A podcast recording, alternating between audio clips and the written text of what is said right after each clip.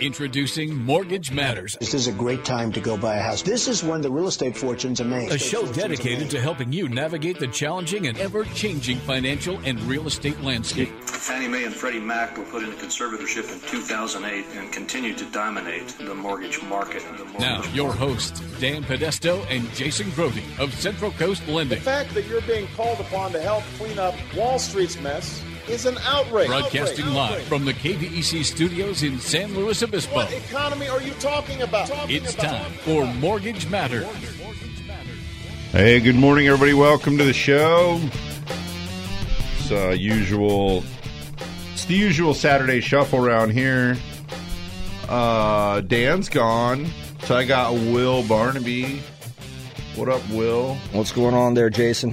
Thanks for coming in today. No worries, no worries. Where's Dan off to?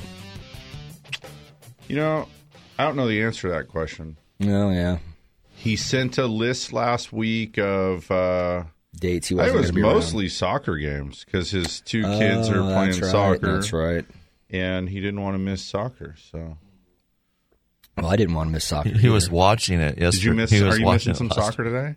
not my kids, but you know the Premier League's on. Oh, I don't even know I- what that means. I did get to see uh, Liverpool beat Tottenham, but I'm sure you don't even know what that means. It was brilliant. My daughter has a soccer game this morning, but she had one last night, so I got to watch that one. Yeah, there you go. I figure one in 24 hours is enough for me. Yeah, yeah, yeah. Uh, I I don't watch a lot of soccer. Yeah. Um, I mean, you look like the kind of guy that watches soccer. well, you know, I grew up. They in- kept they kept having uh, like offsides, and I'm like, what do you mean? I don't. I, and so that's one of those things I I feel. Uh, like you don't get that rule. I don't even. Yeah, there doesn't seem to be a whole lot else. Yeah, That seems confusing. Well, sometimes they put the ball in weird places for kicking, and I don't know what delineates like when it goes to the that box in front of the goal or over to the corner or you know, corner over kick or someone's goal kick. It depends on who kicks it out. The offside rule is a little bit more difficult to explain. That might put people to sleep if we try to do that on the radio. Anyhow, What I get, don't get about soccer is lots of parts of the world it's called football, yeah, and then what we we call it football. You know, something that really You has really not a whole lot to foot. do with your feet. Yeah, It's mostly passing, and there's kicking a little bit, but hmm. I think that's kind of It makes I a mean, they whole lot more soc- sense yeah, for soccer to be called football. football. Yeah, for sure, for sure. I figure it was like some some corn-fed Ohio boys that invented football, and they were like like American football, and they were like, they call that football. L- Let's show them what football really is, and then they just started smashing their heads together. but throw it, show them you can throw it. We kick it and we throw it. Oh man, I don't know. oh man. What's the history there? How that came to be football, who knows? Tell you what though, um, the UEFA final, right? I show up to uh, Pappy McGregor's early in the morning, and there's 50 British soccer hooligans for Liverpool fans sitting on the back. It was a blast, chanting and you know singing. The rest of the bar, the rest of the sounds restaurant, fun. yeah, the rest of the See? restaurant really had no idea what the heck Yeah. to think about it. Yeah, it was I brilliant. Don't know what it was for. Was a big deal. Mm. I was in Boston, in Little Italy. Yeah. Part of Boston that's actually like pretty awesome. Little Italy. Yeah. all of Boston, I think, is pretty rad. I like Boston. Mm-hmm. anyways, there was a soccer match going on that Italy was involved in, and it may have been like a final, like a big deal yeah, because we were warned by several people that if this game was won that we probably were going to like miss the train and sure enough there was a like i mean i wouldn't call it a riot because they didn't like ruin anything or anything but there was a lot of people made getting around pretty difficult Oh, a lot of Very people in excited. a small spot. they were very excited Yeah, yeah. so anyways that's fun my daughter's soccer team is less exciting than that Quite a bit. mm-hmm I see. How old is she now? nine So she's playing U10. So they finally got uh, goalkeepers. yeah they have that Yeah, there you go. There you go. which I thought was a goalie, but that's not right. That's hockey or something. Same thing. Goalie. Same thing. Yeah, keeper. Just put on a shirt and some It's gloves. like you and- know football and soccer. Yeah. yeah. put on a shirt and some gloves. That's all there is to it. Uh, And know. then as soon as the ball gets close, all of the parents and the coaches are like, "Pick it up, pick it up, grab it, pick it up." But nobody else is allowed to pick it up. yeah, that is true. That much I know. There you go. You're, you're getting an education. Yeah. Um. Well, this is a not a soccer show. The soccer show is a few doors down, right, Jim? Well, golf, soccer, you know, I was going to say there was a golf pro. pretty from- much golf. I just saw from Paso golf is a Country Club doors down, leaving. yeah. So yeah, Yeah. I think they were doing that just a couple doors down. yeah, Yeah. which they're on right after us.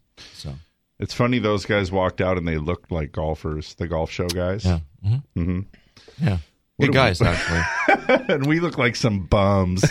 Those are the guys that give out houses. Yeah. Well, why do they look homeless?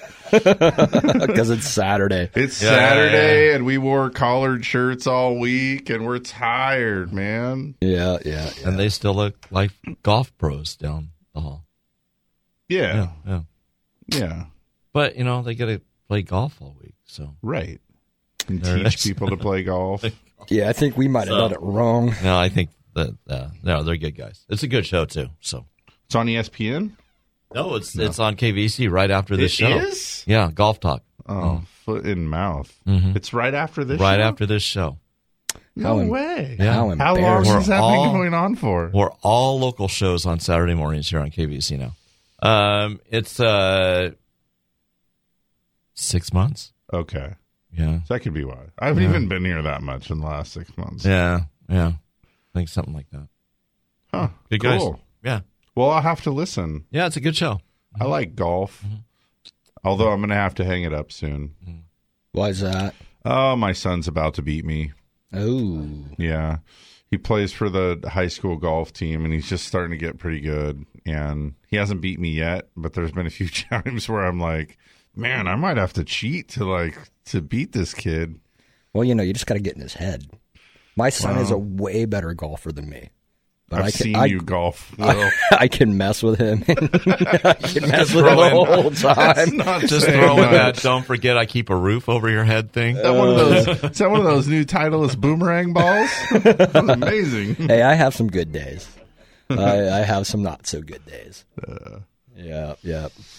Um, well, it's always fun for me to get you on the show and get a different point of view, and uh, you you have you have some different points of view, Occasionally, and you started to say about soccer that you're uh, that you're into soccer because Oh, of where I grew up. I grew up watching it. Yeah, I, I lived in England for a while, so there wasn't a Premier League back then, but the top flight league became the Premier League, so kind of the same thing. okay, Yeah, yeah. so you moved around. Yeah, yeah. been to some different places, have some different experiences, and that obviously shapes a little bit about uh, how you view things, your personality. Are you keeping up with world economies lately? I'm trying. I'm trying. I was trying to pull up in my notes this morning. I read this. Uh, uh, it was one of the investors that we work with sent me. Um, well, not me. Part of a distribution list where this guy was sending around information about uh, various kind of various little economic updates. But he mentioned um, England and I can't find it. I, I thought, oh, that's not that interesting. Um, I mean, it was interesting enough. I read it, and then I was like, well, I'm probably not going to clip it. It wasn't probably something I want to talk about. And then ever since I moved past it, I keep thinking about it. So then I went back and tried to find it, And now you can't find it. and now I can't find it, at least not very easily. Was it an Um, email about not coming to an agreement on Brexit?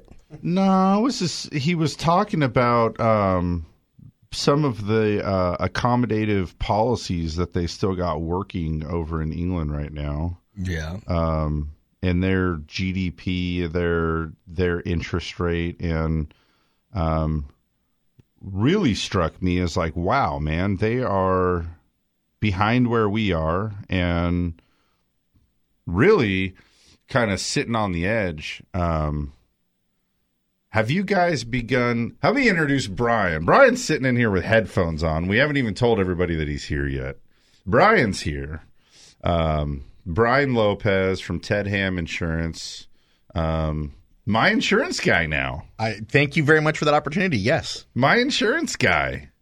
Are you are you doing your insurance with Brian? That would be awkward if you weren't. Brian also has my insurance. Yes. Um, yeah. Anyhow, um, smart guy, been around. You're going for mayor or something, right? Isn't that your gig? You want to be mayor one At day? some point in my life, I want to be mayor of Paso Robles. That's my, my long term goal. Okay, but in the short term, right now, you're an insurance guy. I am an insurance guy. We do all the stuff for personal lines. That's why you're my you're my client. Uh, we also do commercial and agricultural. So basically, if you live here, work here on the Central Coast, we've got the ability to insure you whatever it is that you're into, whatever it is you're doing. Um, okay, and before we move on from the quick intros, so what? Why you? There's an insurance shop on every corner. Uh, you know what? I, you, oh no, you're absolutely right. Uh, why us? It really comes down to we've we've been in the neighbor, we've been in the community for for 40 years, um, and you know, service means something to us. It's not a word we say; it's something that we live by. But more than anything, I think is we're an independent agency. We're not we're not branded. You didn't say, "Hey, it's Brian with company X or Y or Z." No, we're an independent agency, and we've got access to pretty much um, all of the big names. You know, Brad Paisley sings about one of our insurance companies, and another insurance company we deal with has a red umbrella that comes through the the commercials. Um, we've got the ability to shop all the markets and make sure that you're not only getting the best coverage for what you need, but we're also getting you the best value for your insurance dollar, and that's something that we can do because we're an, an independent agency. You're welcome. Uh, I wanted I wanted to just lob you that softball. Well, one of the things that I like about it, and I think the reason it appeals to me is because that's also how we are. You know, um, I spend a lot of time trying to explain to people that, um, and I don't know, we we can get to this part of whether it's the same in the insurance business or not, but I don't work for just Quicken. Um, we have Quicken as an approved investor. They've reviewed us and our company, our resumes and financials, and said, yes, you guys can sell our products and we'll buy them from you. Um, that being said, I haven't done a, I haven't sold a loan to Quicken maybe ever. We've been approved with them for like six years. They're no good. Their rates are too high. They have, um, you know, what we call overlays and these conservative elements that make them not as competitive as other companies that are hungrier and and out being more aggressive to buy the business. So that's the natural place that we go. Um, I assume the insurance game is similar. Absolutely, we we are we are we are working with companies that you would see advertise on a Sunday, and we could sell their insurance products. They're But just do you? So for us though, like if I do a Quicken loan, it's actually cheaper than if you go straight to Quicken. Is it that way for you guys, or is it is the premium more or less the same, but you're getting the better service of getting you as the liaison? Uh, I would. It's going to be the same price because Yeah. the the underwriting happens behind the scenes. It's not. It's not where it originates. My IP address versus your IP address. Right.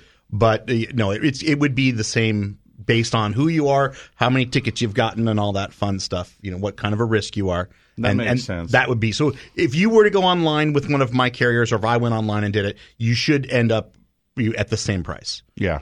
You know, if, if the information was entered in the same. But Which no, is yeah. interesting. I mean, and it's worth pointing out because usually, and I say this a lot in my industry, I'm, I'm telling people, usually when you add a middleman, you're they they mark it up, right? It's like if I if I sell fine leather sofas and I'm the dude with the shop, you know, down on Marsh, and all of a sudden I'm I make myself the middleman, right? Then now the consumer is going to pay more for having my service up in the middle. Um, however, in this world, in the mortgage world, it's one of the only industries I can think of where having a middleman will actually make it cheaper for you. In your case, it's not necessarily going to make it cheaper; it's going to make it a lot easier, but also give you access, right? right. It, it, it I would have to go to 10 different companies to figure out what you can figure out in 10 minutes. Exactly, and and uh, like you, I you know, I exactly how you said that. I may I simplify the process, and I'm not paid by the the client. Uh, the person who gets the insurance is not the one who's paying me. You don't pay me a dime. The insurance company pays me because I actually have a fiduciary responsibility. Big word for Saturday morning. A fiduciary responsibility to make sure that I am representing their interests to the best of my ability. So I am kind of pre-screening their clients. You know, if you come to me and we're having a conversation and you just let it slip that you may or may not have had a DUI seven years ago and you just can't wait for that to get off your record, I have to disclose that information. Whereas if you were on the the internet using their web form, you may just leave that out because, ah. well, you know, let's just see what let's see how long until they find out. They'll find out, by the way. But that that I am pre-screening. Well, and I would be more worried. This is the thing about like doctors and insurance people is I'd be more worried that withholding information from you is going to lead to a bigger problem down the road. And like- Absolutely. Like, with the doctor, obviously you need to tell them the truth so they can best help you. yes. With the insurance guy, and same thing like with an employer. So you BS and you leave it off the application or you you fail to disclose this thing. Well, now there's grounds to not cover you later when you need it the most. And they might even I could see these and no offense, I could see these dirty insurance companies knowing that you lied and sitting on that info of like, well, just take this dude's premium for as long as he's going to pay us. And then when the thing comes up, there's just click this tab over here. This is where he lied, and then we won't have to pay the claim. That if that actually was happening, that would be that would be fraud on the part of the insurance company's Oh, side. good. Okay. So, so typically, I, I mean, I'm, I'm coming from this because I have actually had the opportunity where someone did not disclose that they got, and that's that's you know, 101. You come into my office, I'm gonna have a you know we're gonna have a conversation, and one of them is, do you have any convictions based in your auto that I need to know about? Do you have a DUI? Do you have a trampoline? Oh, you you you will not let that go. Is your dog part pit bull? do you ever drink and do stir fry?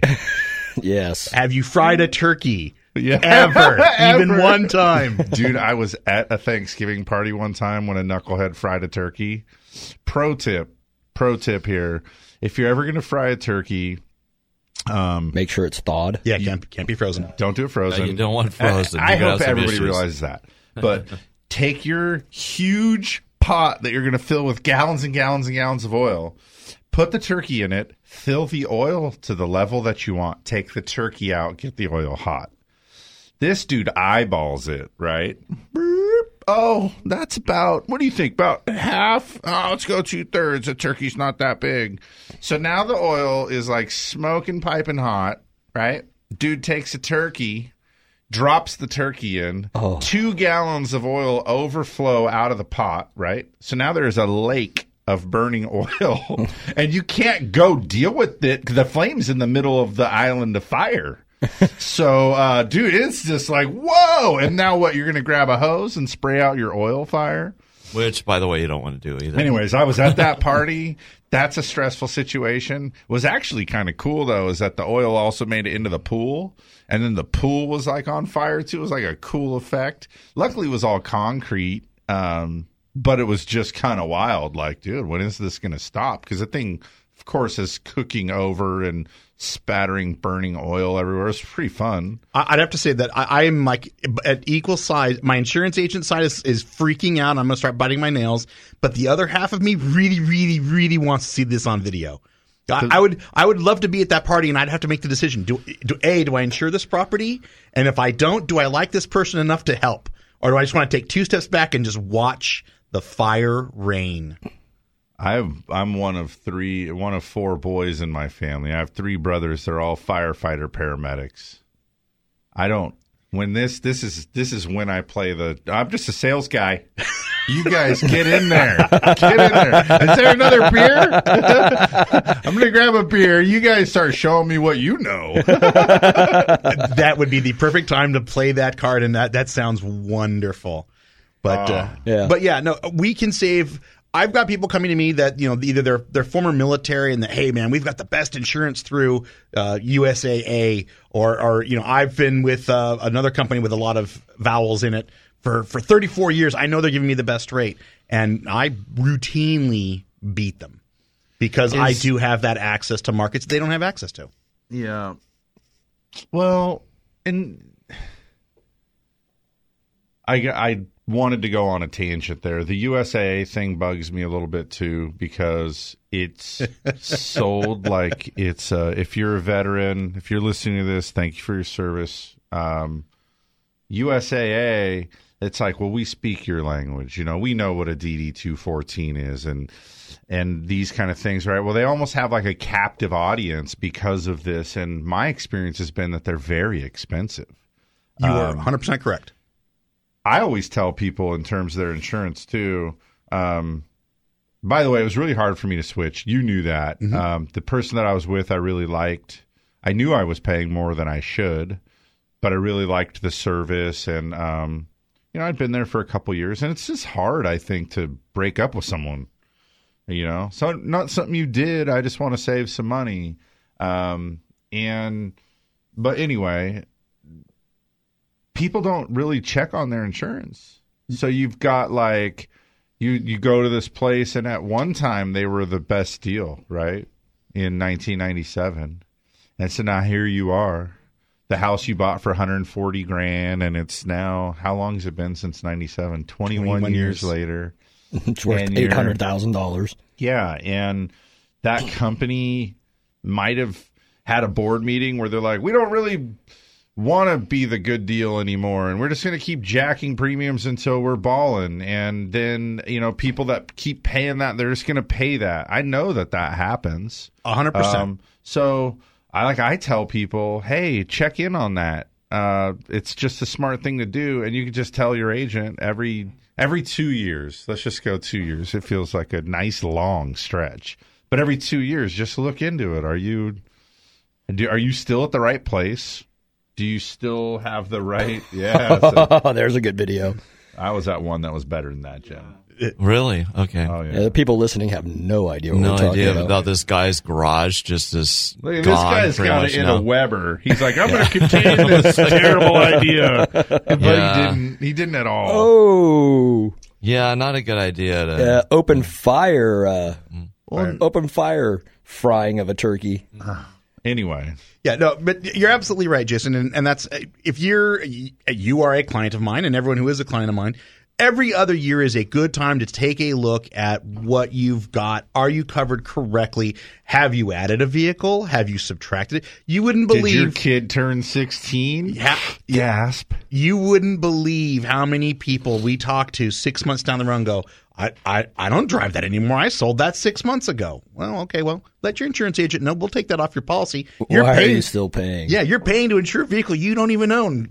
Congratulations. I had that happen. You know, and, and I also had that the final straw when I left the agent that I was with. I had it happen where I had I followed up like four times, like over a thirty day period each time. So over the course of four months, I called up um, over uh, one of the vehicles that needed to be insured, which I assumed was like I should only have to call once, right? Yes. And then I remind you, oh, that's an underwriting. I'll follow up with them and get back to you, and then come back and like, hey. I never heard back from you and like, oh, that's weird. Whoa, I'm out. That was that was ultimately what happened with me, but um, I was totally uninsured for four months, and thank God nothing went wrong. But whose fault is that?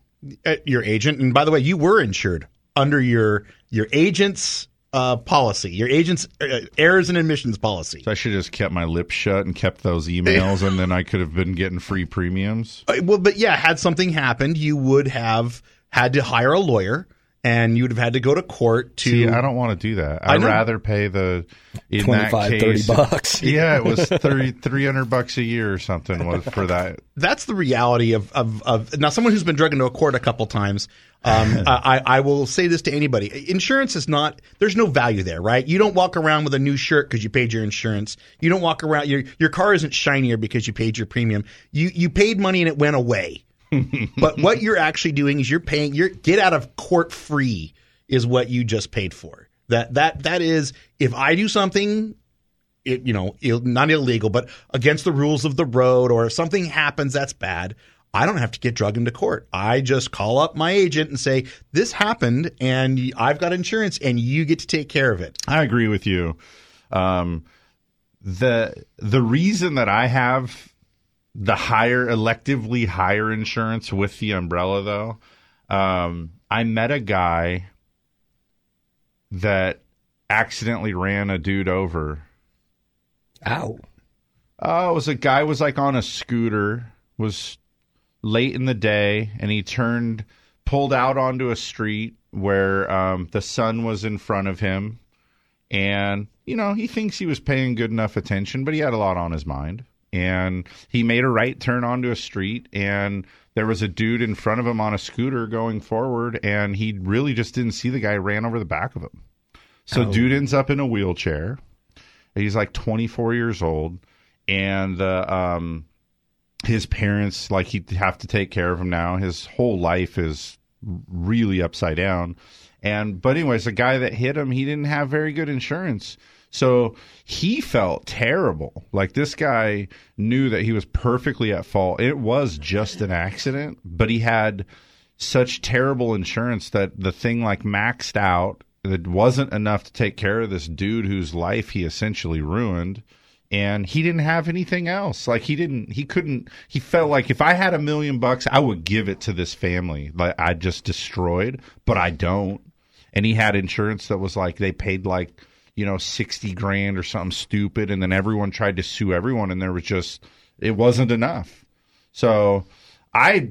I like I said, I don't want to go to court too, but in the event that I do something really, you know, unfortunately awful like that, I want to know is like, whoa, I paid the extra forty bucks that year, and that whatever happens, I I can just feel like, man, I I, I did my part, you know, to make sure that wrongs were covered and compensation is available and you know what I mean? A- absolutely, and that's really that is the conversation for an umbrella because a lot of people kind of say, you know, "What is an umbrella? What does it do? How does it work?" It it it's exactly what it sounds like. It is an additional layer of protection over your underlying coverage. So you still have your auto and you still have your homeowner's insurance that are going to cover fire, theft, and all of those things that may may happen to those assets. But this really is an extension of liability like you're saying, exactly, you know, you hit it exactly on the head. We've actually at the agency had, uh, I can, off the top of my head, I can think of three uh, that I've been told about where we someone's been driving a car, which I think I've told you before. It's the most dangerous thing you could possibly do, and we all after, do it after turkey frying. Uh, I mean, still, Tur- turkey frying. The worst thing you're going to do is you're going to, you know, you're going to blacken part of your house. But in an automobile, things can go so so wrong, so so So fast. fast. Yeah. so so fast, and it's exactly what you're saying. Uh, you know, Vineyard Drive in in Paso Robles is it's a beautiful scenic drive that takes you to all the wineries out there on the west side. You're driving down that, and and it's it's it undulates. It's hills, valleys, hills, valleys.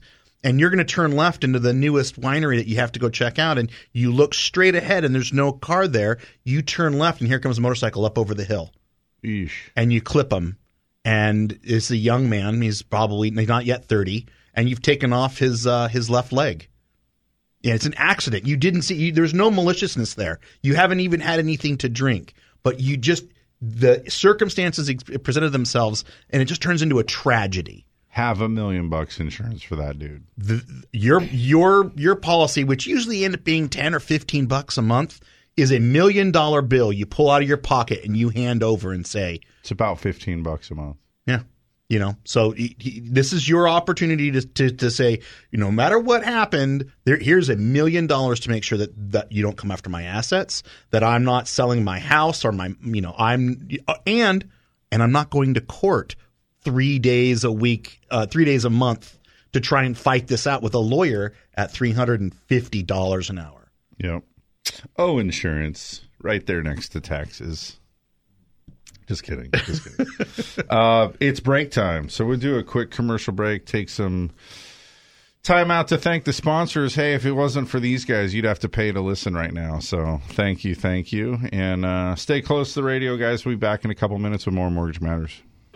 To ask a question or make a comment, call 543-8830 or 800-549-5832. Mortgage Matters on KVEC News Talk 920 will be back after these messages from our sponsors. Hi, this is Jason Grody of Central Coast Lender. The most critical part of buying a home is getting pre approved for a mortgage. Pre approved buyers are taken more seriously, enjoy a less stressful transaction, and close faster with no last minute surprises. Before you meet with a realtor, step one is to get pre approved.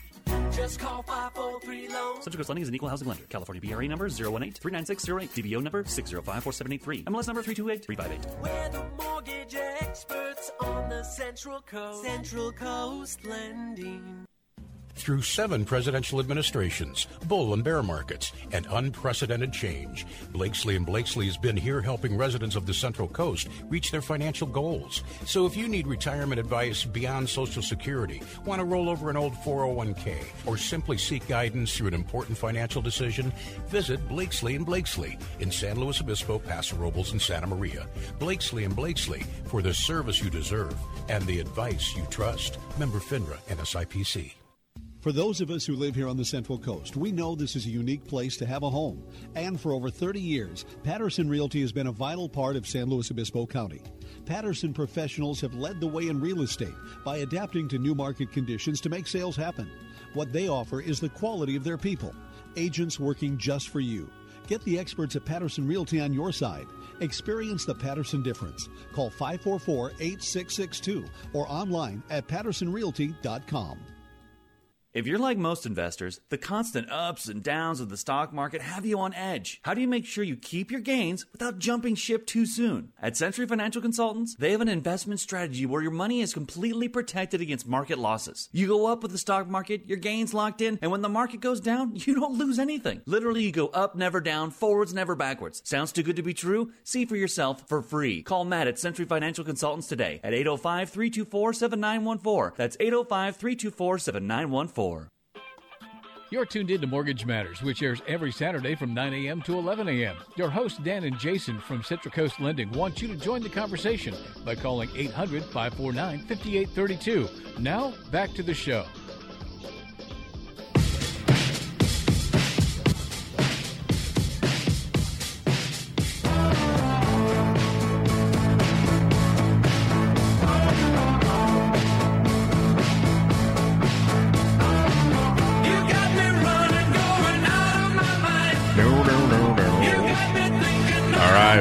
Back, you guys. I got Brian Lopez here. He's insurance dude from Paso, and um, he's a good agent. I am an insurance dude. You are an insurance dude. I'm- you I'm talk not- about insurance on Friday night at a cocktail party. I know you do. You uh, ask my wife; she'll tell you hundred percent yes. I, I, I do. I love it. It, it fascinates me. That's how we are.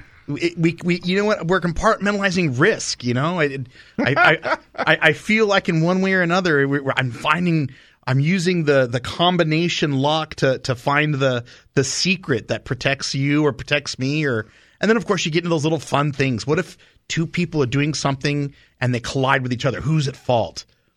How do we assign the blame? It's just it's a fun mental exercise to get all the way to the end. Is you know how how did this happen? Who's most likely at blame? And how the how are the lawyers going to argue it? Because that's really what you're insurancing. You know what your insurance is for is to insure against risk and liability, and then the lawyers want to assign it to somebody. I got a question for you. Actually, we talked about this on the show before this a little bit, the Motor Mouse, and with a with an accident, is it always better to have a police report if it's for the insurance? First of all, the the police will not always respond to an accident. Yeah, but if it's, I mean, out on a, you know, on a major road or something like that, is it always better for the insurance company to have the police report? Because there's conflicting stories sometimes. the the even a police report mm-hmm. um a police report can help you it can hurt you it it's not a bad policy so it's not mm-hmm. bad to have one mm-hmm. But if if if one is being made you better put your voice in on that. Mm-hmm. Because if party A gets to talk to the sheriff 48 minutes after you've left mm-hmm. and your side of the story is not being recorded in that document mm-hmm. that is problematic. So basically, it's a situation where we're, we're both going to sit here for 48 minutes and wait for the sheriff to arrive, and both of us get. I had that experience kind of well by by proxy with my wife who um, was involved in an accident, and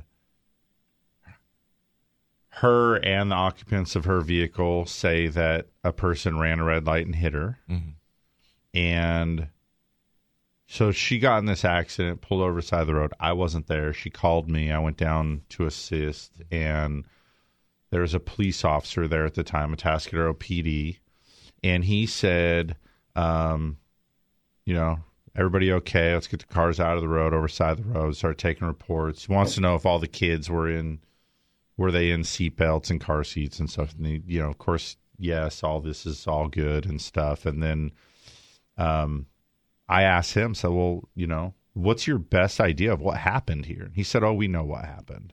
I said, you do. So what happened? He said, yeah, a witness came straight into the police station, which is about two miles away from where the accident was. Oh, a mile and a half. Um, person came straight to the police station and say that this car, my wife's car, ran this light and hit this car. So I said, okay, that's Yeah. not what she believed happened. And understand as a driver involved in an accident, especially if there's a dispute over who ran a red light, Yeah, yeah. a witness would be helpful. But the occupants of the car, which some of them were old enough to know, like, no, our light was green. We went, that car ran a red light and hit us. Mm-hmm. And um, the cop was basically like, well, no, there's a witness that said otherwise. Yeah. And we were like, wait, well, who's the witness? Well, they didn't stay. They didn't leave a name. Like, hang on a minute.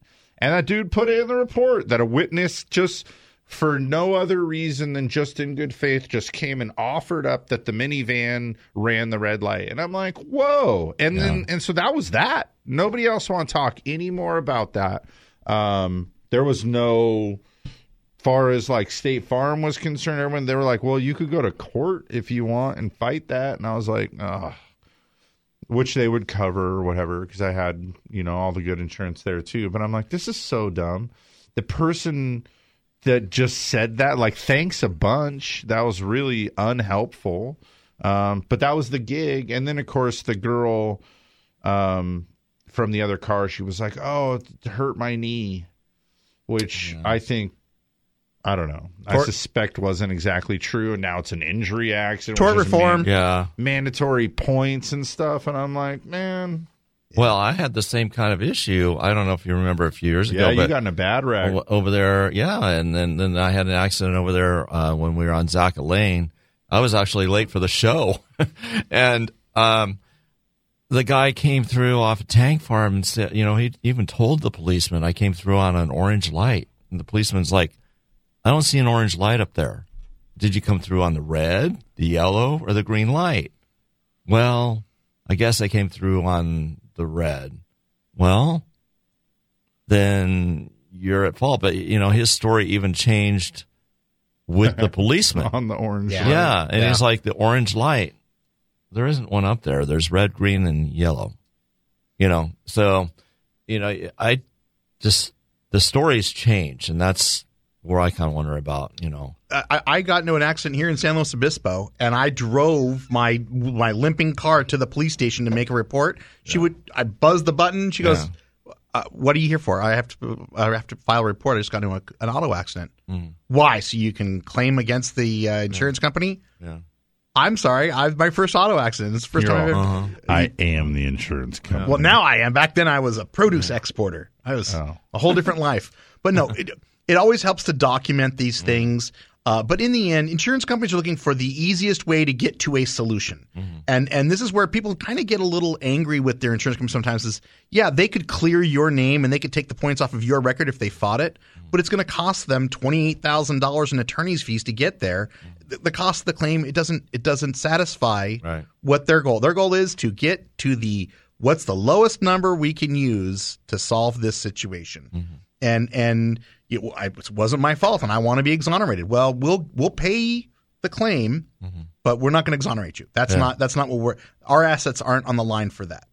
So mm-hmm. so yes, is it best to have a police report respond while both parties are in are in the the situation? Yes, that's best. Mm-hmm. I- Is, that going to happen I- with the sheriff? Are you going to wait for the sheriff to show up? If it's in town, are, are you you know w- are you going to get an unbiased uh, report? Yeah. Sometimes that It's you a know, challenge. I've had that issue too because I did have one out by Yosemite one time, and the sheriff has to come all the way from Mariposa. Uh huh. So yeah, that's a that's a long. You're yeah, on. I got it on. I got it on. But um, yeah, you're on now. I just had your mic off, but you're good now. All right. But um, but uh, yeah, so sometimes it does take a while. But in this instance, the you know there was you know more than one vehicle involved. So there's there are several vehicles involved. So and, they have- and we are we're we're moving into this this in this peak vigilance. We are going to be in a situation where every new car is going to come with an onboard dash cam. Yeah, it should. And, and every time you fire up that vehicle, i- i- an SD card is recording the, the video from three angles. What are you doing? What's happening out the front? What's happening out the back? And it's going to be recorded uh, in real time. And, and if there's an accident, they're going to just pull the footage and and and find out That's how it should go. what happened. I mean, you know, there's a little bit of police state that that happens there, and and there's there's questions that arise.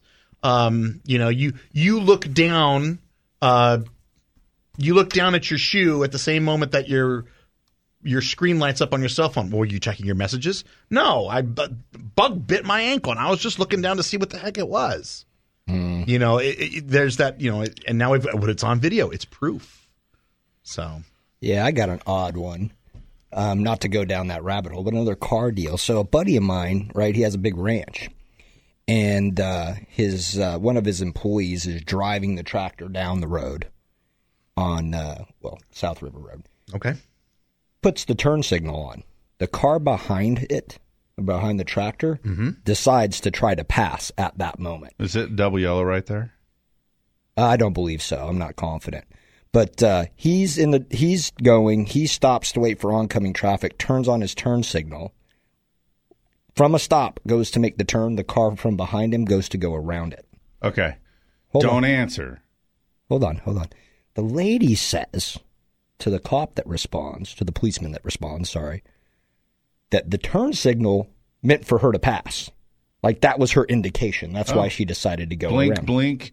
Yeah, yeah. My turning indicator is letting you know that this is a passing indicator. Now, the pa- the passing indicator, yeah, the whole thing, right? it's called a turning indicator. The it's in the manual as an indicator. now It's listen, indicating listen, a turn. Listen, listen. So this seems relatively obvious, right? Apparently not so relatively obvious. We'll get a couple lawyers involved, and we're- oh, now we have Oh, yeah. You know, it's like, okay, so the lady that's behind you while you're stopped in a single lane decides to try to go around you as you're turning, and somehow there's liability on the person making the turn. Now, granted, this For is real? a Is that how it went ginormous. down? That's how. Well, initially the response they got was, "Oh no, absolutely not. This is." But yes, as it's progressed, there's been some liability placed upon them. Um, first of all, just a, the novice guy over here. Uh, if I get involved with a tractor, some kind of a wreck with a tractor out on a highway that's not like a registered street legal vehicle, I assume that if we tangle, it's just on the dude with the tractor on the road. I just, I just that. Well, this is not a highway. This is a, a small country road that divides a it's a ranch. road. Yeah, it's a road. It's a road. It's paved. It's patrolled. Yeah, yeah. Um, I, I did this the other day. I got this guy going down El Camino Real in a big old loader with a bucket full of sand, and the thing's bouncing up and down. And the dude's trying to go 30, which has got to be top speed for this 40 ton machine. Monstrosity. And I'm thinking, dude, should that thing even be on the highway? And if you're a cop, can you bust this guy for like, you know, I, I just feel like in that situation, if you're in a tractor, Mm-hmm. which like in look, I'll just play the I'll just play the uh devil's advocate, the plaintiff's attorney here. uh, Your Honor, my client's confused. She's not used to interacting with heavy equipment like tractors out on public highways. Yeah, I, this was not a This is public highway, far thing. from El Camino. And I understand it's a turning indicator. We all accept that on a vehicle, it's a turning indicator. In this case, it appeared to be because he stopped. You know, it appeared to be his safe effort of communicating that she should go around him, and he should have like been like I've my boy's 16 right now, right? He's Yes. learning how to drive. I haven't let him get his license yet, but we're working diligently towards that. And I and my lesson with him every time we drive, and this is sort of life's mantra right now too, is just about anticipating. Constantly anticipate. Life is best when you're anticipating all of the outcomes. Think about what could go right, what could go wrong, what is most likely, what are the ramifications of this decision, anticipate, anticipate, anticipate. Car ahead, car behind, people on the shoulder. Anticipate. We have to constantly be in a state of anticipation. The dude driving the tractor should have anticipated that the little old lady in the car behind him could get confused at him stopping on the side of the road before he makes a left turn in a tractor. He, he was in the middle of the road. he was on the side. I'm just saying. you know what I'm is saying, though? I, I, I get, I get your uh, your attorney, you know, play there, but the reality it's is not a play. the reality is you're in a lane. It's a two two lane road, middle of nowhere, far from El Camino, Mm-hmm. and the lady's confused because she doesn't know what a turn signal is. on a tractor, though. Yeah. Let's be real. But you know, as far as Well, sometimes and it's not a small turn tractor. signals, This is a so, you this is a big big machine. Yeah. Who's driving it? 16 year old kid. No, no, I don't feel like I should say, but no, not a 16 year old. Kid. Somebody kid. with experience. Somebody with experience. Yeah. I kind of feel like you know we live in a rural area. There's lots of farms, and maybe you should expect to see farm equipment on some of the Oh, roadways. look at you! But you know, on the high horse. yeah, you know, Yeah, I, I pass this them all highway the time. runs for my payload. Yeah. I've heard the song, But when it comes- I, I agree with you, Jim, and I think actually, um, uh, yesterday a client called me Uh-huh. up and was calling back to the conversation we were having a few weeks ago about the caller who said, "Well, you never own your house; Uh-huh. it's actually just a ripoff." and and my comment back was like, "Dude."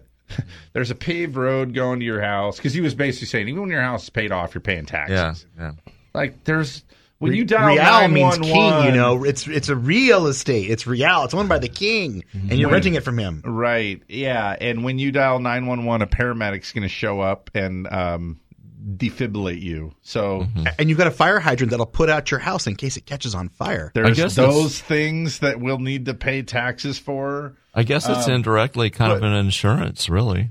It is. Sometimes the taxes. I, but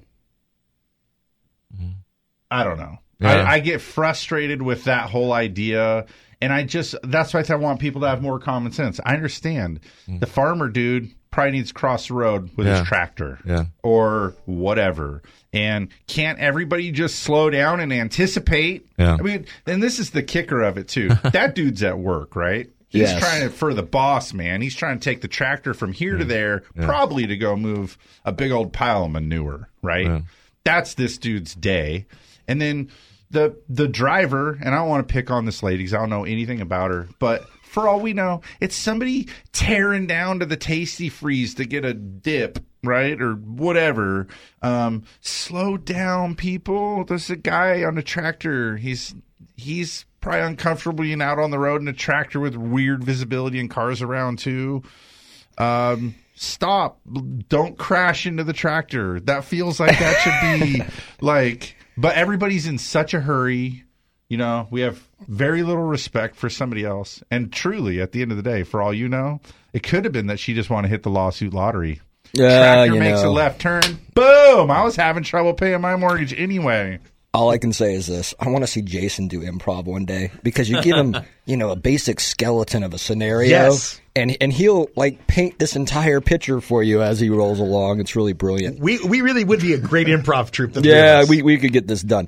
Now, the one thing I will say, when it comes to homeowners insurance right now, with the appreciation that's happened, one thing that I see my clients not doing, since we're talking insurance, Yeah.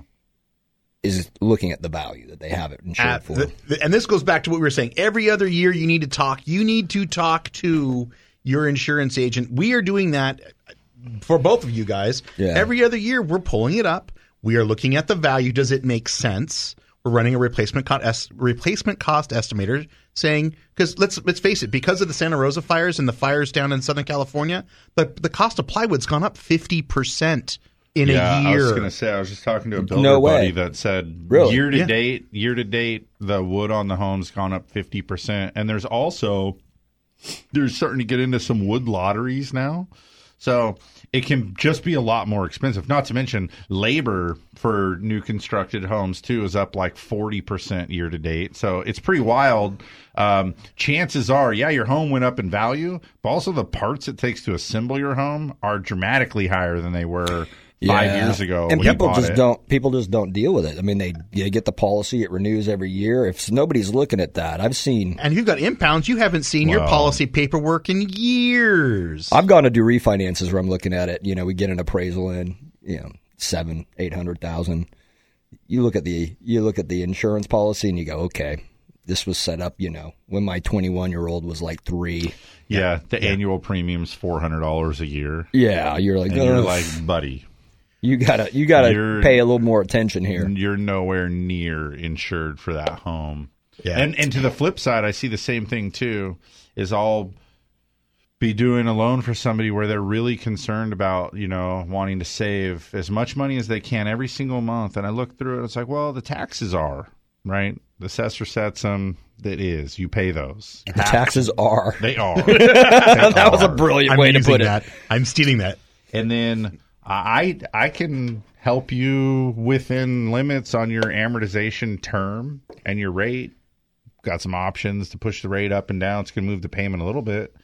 But why are you paying eighteen hundred dollars a year for your, you know, six hundred thousand dollar home for homeowners insurance? That's crazy. What are you doing? And they're like, "Well, what do you mean?" Like, well, do you have like a furs collection or something? Oftentimes, they've got a two hundred and fifty dollar deductible. I see too. Which like- is nuts because You when you use it really need it, the insurance. Is this the sad thing, right? With homeowner stuff, anyway, you need to have a claim that's like in the tens of thousands of dollars, really, to cash that puppy in. And then when you do it, yeah, they just deduct your deductible, Mm-hmm. right? So what's the thousand bucks or the two grand that it probably should be? What's that money? Doesn't even matter. You lost a hundred grand worth of flooring and drywall in your flood. I've had Um, that happen, The actually. two grand is not that big of a deal at that point. Um, as opposed to the 250 it would have been you know could have saved $1750 on this deductible today but then the insurance company fixes your thing cuts you off puts you on some blacklist and now you and your house are like some redheaded stepchild what the It's not quite that bad. Yeah, it is. But you, don't, don't Brian, don't lie. Dude, that was an unpleasant way to put that. Right. I did. I had that problem with the washing machine overflowing in the middle of the night, and I get out and my family room is like, "Why is my flat room carpet wet?" I always wanted a Washing machine- pool, but not Yeah, in here. Not, Not in in here. so the washing machine was still going, and I'm like, so I had. Why but was it still going? Luck because it just kept kept Cycling. filling, Yeah, filling. yeah, the- the- the- the timer switch didn't go to the next- Yeah, the switch, the switch didn't shut it off, so it kept coming out. That's bad news. So luckily, I mean, had my insurance covered it. Yep. Yeah, I had my it. house flood once too. Yeah, I had had the had the uh, they fixed they even fixed the washing machine. So it's like Wow. yeah. So it was good. Roto So rooter that sock out of the drain hose. Yeah, and no, you're it was good. good, go. so- I will say this though, Yeah. I'm of a certain age, Uh-huh. 46, right? Oh, Yeah. yeah, you yeah. look a lot older than that. Oh, thank you. Just this morning, thanks. Ouch. Anyway, I've used it once. I've used my homeowner's insurance one time. And It did was- you get blacklisted? Hey, it was it was well worth having, but having you know a five hundred or two hundred fifty dollar deductible when you just don't use it that often. When you need it, you need it. Yeah. right. It's Not cata- saying that you don't, Catastrophic insurance. but I mean, and you're not going to use it, but a couple times in your life, maybe. How many times have you used it? Sixty percent of not claims. very much. Sixty percent of claims are water. When you use it, You need it. it you use it, and carpet isn't cheap. You No. know, so Drywall isn't I mean, cheap. you know, drywall's not cheap. Paint's All right. not cheap. You know, I've never used mine. I'm looking forward to it one day. Yep. Yeah, man. I'm gonna get all kinds of new stuff. Look at you, man. I'm gonna have like, Always, my, always searching for an angle. My, my Rolex is getting wet. All right, we got to do a top of the hour commercial break. We'll be back in a few minutes here with another hour of Mortgage Matters. Hope you stick around.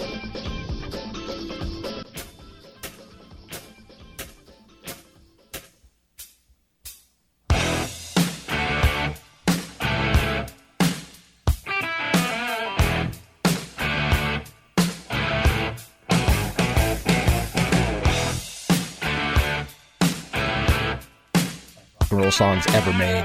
You got a little Wayne's World going on here in Uh, the studio right we're, now. we're all seriously having an air air guitar contest amongst us. So Jim Jim makes a concerted effort to choose a relevant bed to bring us back from breaks with. Yeah, I try. I try. don't know if you guys realize that.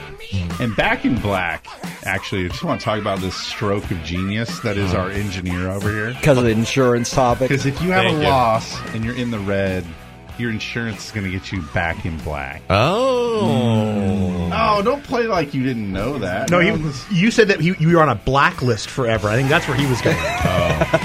that you're blacklisted, That too. which you are not. You are not blacklisted. Back in black. That's where I'd be if you if I had a big old loss, like my house flooded, and I'm like, what? I'm I back in finally the get black. to use my insurance. I'm back in black. There it is. Put me up in the hotel for a couple weeks while you all get in there and work. Yeah, no. it- Hey, the hotel stay is not as fun as you may think. No, I've been there. Well, my other option was Grateful Dead Touch of Gray, which not having insurance may give you a little touch of gray. Oh, Hey, dude, that also is a great, great song. Yeah, can't can't go wrong there. Yeah, yeah. Um, Uh, hey, well, as you guys would probably expect, you know, we uh, we spent our time out in the hallway during the break talking about the same thing because we love it. Um, that's what happens when you're, you know, passionate about what you do. So you wanted to you wanted to keep talking about deductibles. yeah. yeah, Again, insurance dude. I'm such a dork. I, I really dork out about these things, but it, you know, you've brought me on this show, and again, I really appreciate the invitation. But if I can just provide one little nugget of of uh, benefit to your listeners, I just want to say your deductible is the single most um, your coverage limit, and on a house you don't have a choice. Your coverage limit is how much it's going to cost to rebuild it. And you don't have that. You don't have that in your control. But what you do have in your control is your deductible amount, and your deductible amount is how much of a risk you're willing to shoulder as the homeowner versus the insurance company.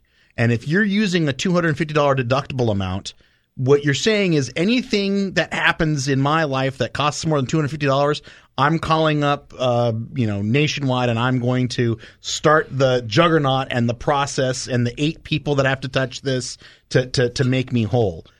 That's a really expensive proposition for your insurance provider. And, and, and they will charge you accordingly.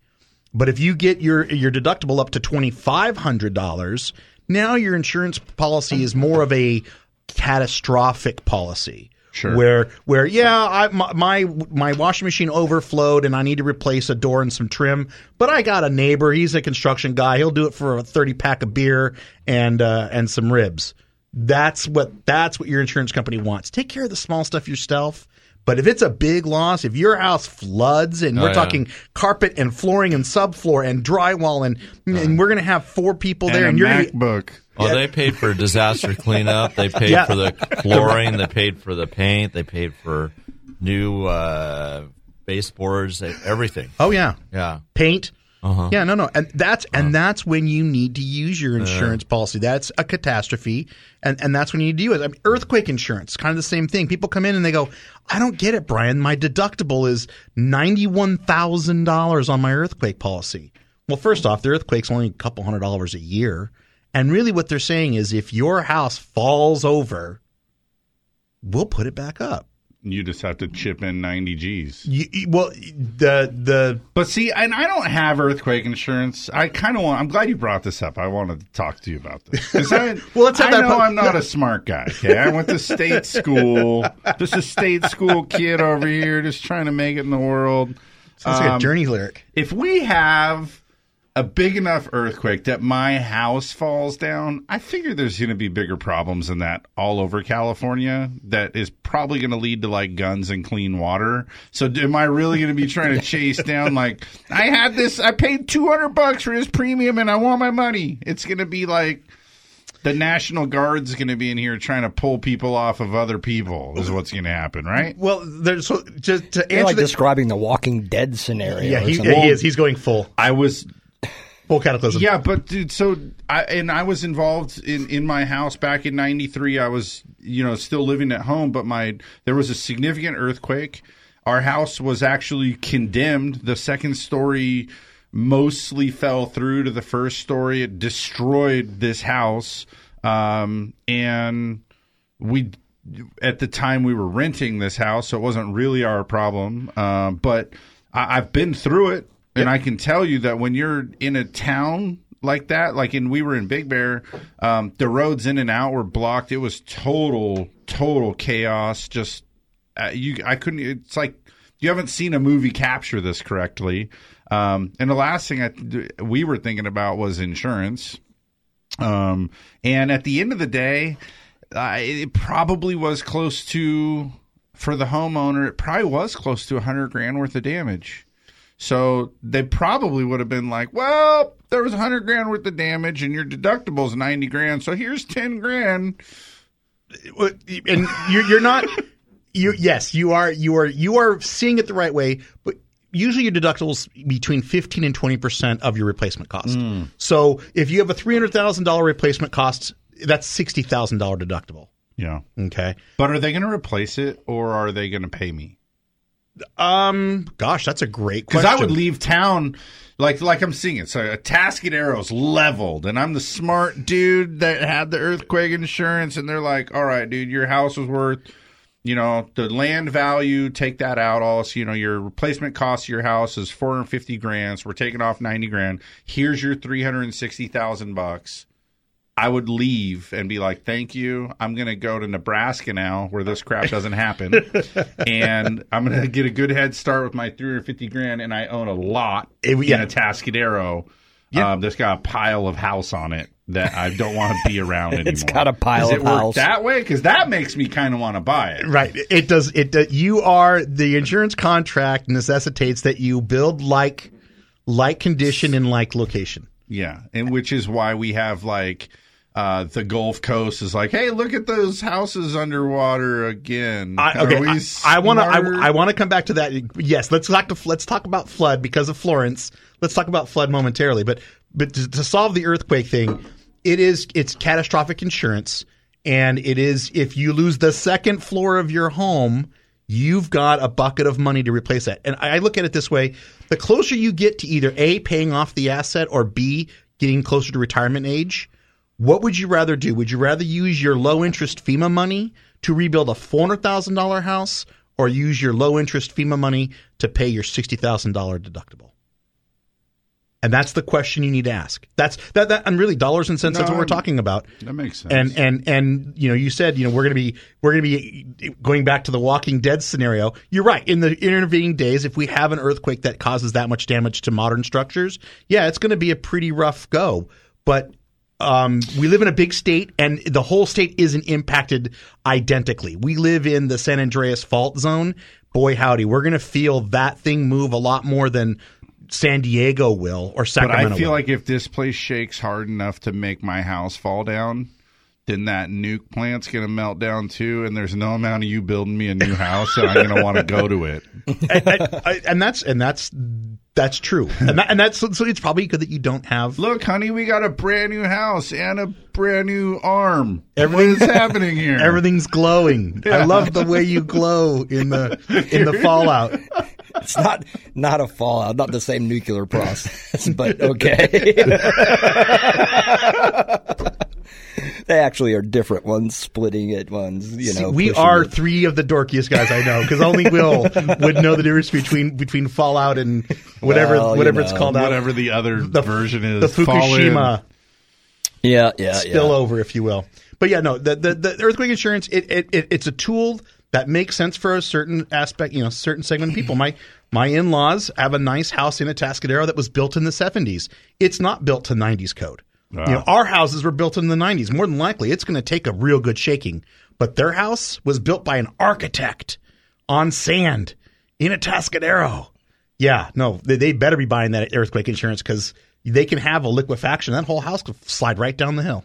That'd be wild. And and It'd be a fun ride, huh? Riding the roof, surfing the hill. yeah, and a tile roof. Yeah, no, it, exactly. So that's they're the type of people who need an earthquake policy because they are someone who's going to collect. And by the way, it's a very solvent fund. Everyone talks about the state of California being broke. Yeah, not the CEA, the California Earthquake Authority. They're sitting on billions and billions. I've heard it's in the it's in the high teens or low twenties. The billions of dollars in excess premium they're sitting on. Oh. Because we haven't had, knock on wood, we haven't had that big one that the property losses exceeded the reserves. So it's actually it's fully funded and, and in good shape. Yeah, you need to every time I talk about earthquakes, there's a big one. So Yeah, you're- let's stop. You're welcome. I kind of have a, a question too. Like they have that building in San Francisco that's leaning. You know, they have Oh, all these the Millennium Tower. Yeah, these people Hmm. that own these condos.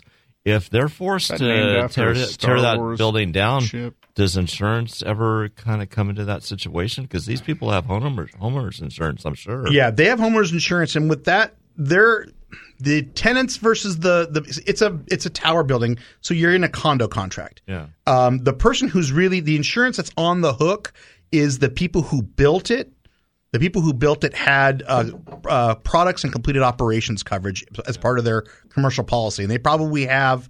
I don't know, $10 million, $15 million, which of course won't even cover the cleanup of that building, When let it alone falls. it's right. Yeah. It it wouldn't It's not wit. Yeah, Yeah, I think it's win. it- it's not it's not going to be a great it's not going to be a great turnout but as a condo owner you might if you are forced out of your home because of leaning um, you've got some coverage to help you with that transition so um, if you need to live in a hotel while you're moving if there's you know additional moving expenses there is part of your condo homeowners policy that would help you with that transition but no it's not going to reimburse you for the purchase price of your millennium tower condo that's that's not it's not an, a financial instrument. It's not. Yeah. It's it's really it's to it's to protect you from loss. Yeah. It's not to um it's not a, a financial hedge against against inflation. I and pulled up an article here about the Millennium Tower. I just want to share with you guys because um, you ever laying in at bed at night worrying about things and you just can't sleep?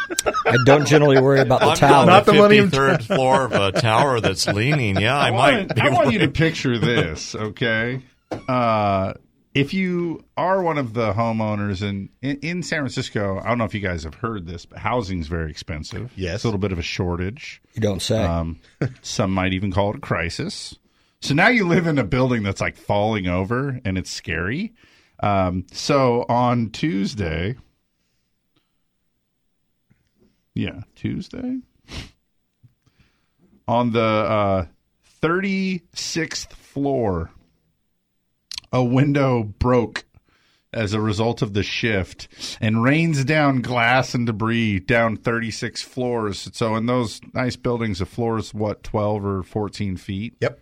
So you got utilities running between them, so a little more than a normal residential Yeah. build. So what do we got? 14 times 36. It's a lot of feet. yeah, that could hurt somebody. Yeah.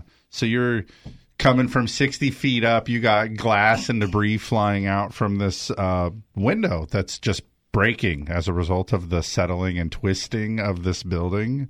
So now the uh, on Wednesday morning, um, the city of San Francisco sent the managers um,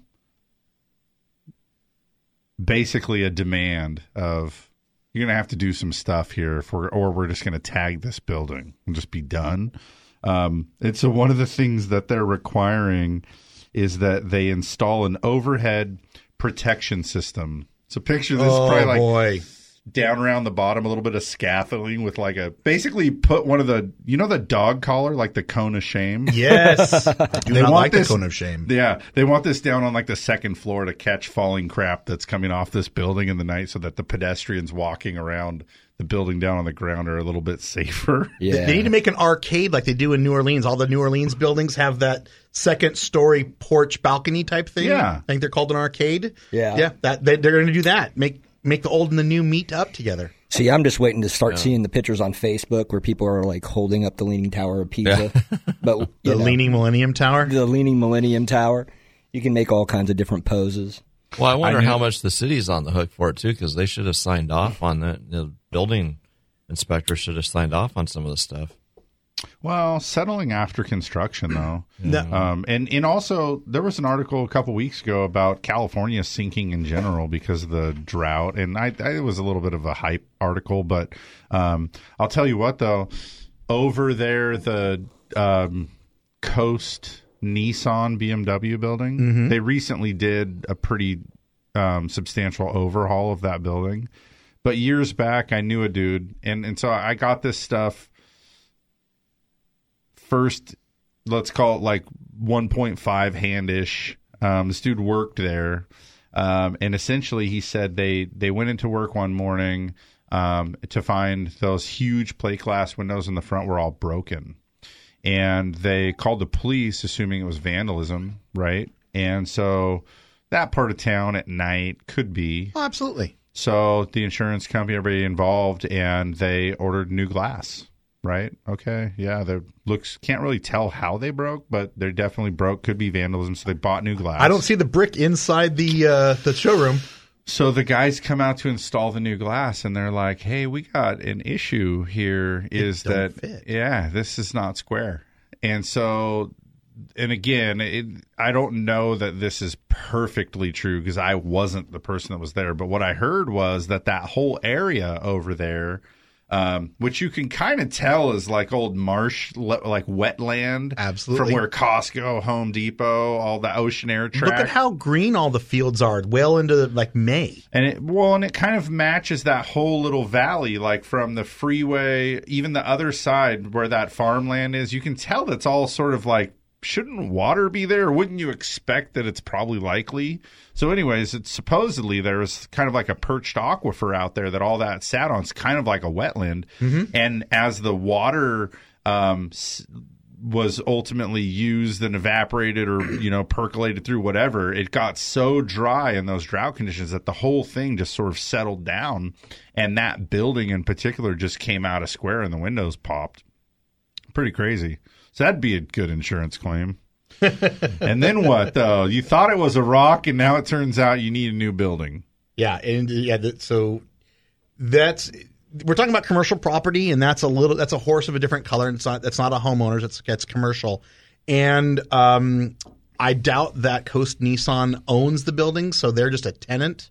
And and so now now we're getting now we've got th- several things at play here, but um, sinking land. Some policies include it, some policies policies don't.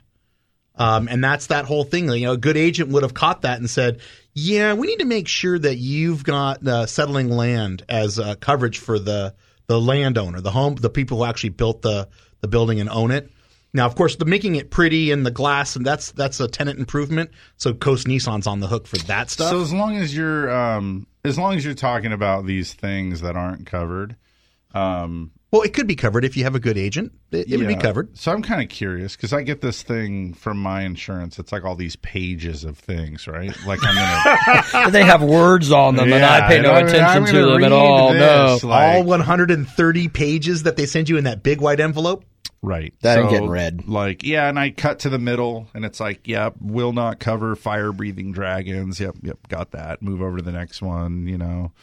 Um, but what in your experience though as the insurance dude, what are the things have you seen things pop up where the the practical side of you, the common sense, like compassionate side of you is like, dude, that should be covered, and you find out that it's like excluded for some reason that feels pretty unjust. Have you come across that? not unjust, but I, I, I guess you're. I can see it from both sides. So here's the one. Yes, it happens to me. It seems every other month. Oh, good. Somebody, Okay. I was somebody. hoping this Does that make you really fe- good. feel better at all? Somebody calls me. I'm gonna go read that thing now. no, no, no, no. This was it, it, it, I- you. You've got special form coverage, so you're basically covered for everything except nuclear, uh, nuclear event. In case there's a riot, you know, you've got all things covered except for eight things. So you're good as far as that's concerned. But a tree limb falls.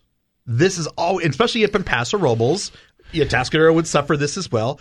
A tree limb falls and it causes damage. Well, who gets coverage? So here's the thing. It's my neighbor's tree and the branch fell on my house. Who gets coverage? Well, I'm going to sue my neighbor. Huh, it doesn't work that way. unless you said your neighbor, "Hey, your tree looks like it's ailing and it's going to drop a limb." This happened to my good friend last year, about maybe two years ago now. And the takeaway was everybody that has a neighbor with a tree should send their neighbor a letter today and say that tree is sick and should be removed. And they will say, You're dumb. And they will throw your letter away. But now you're good. You're covered.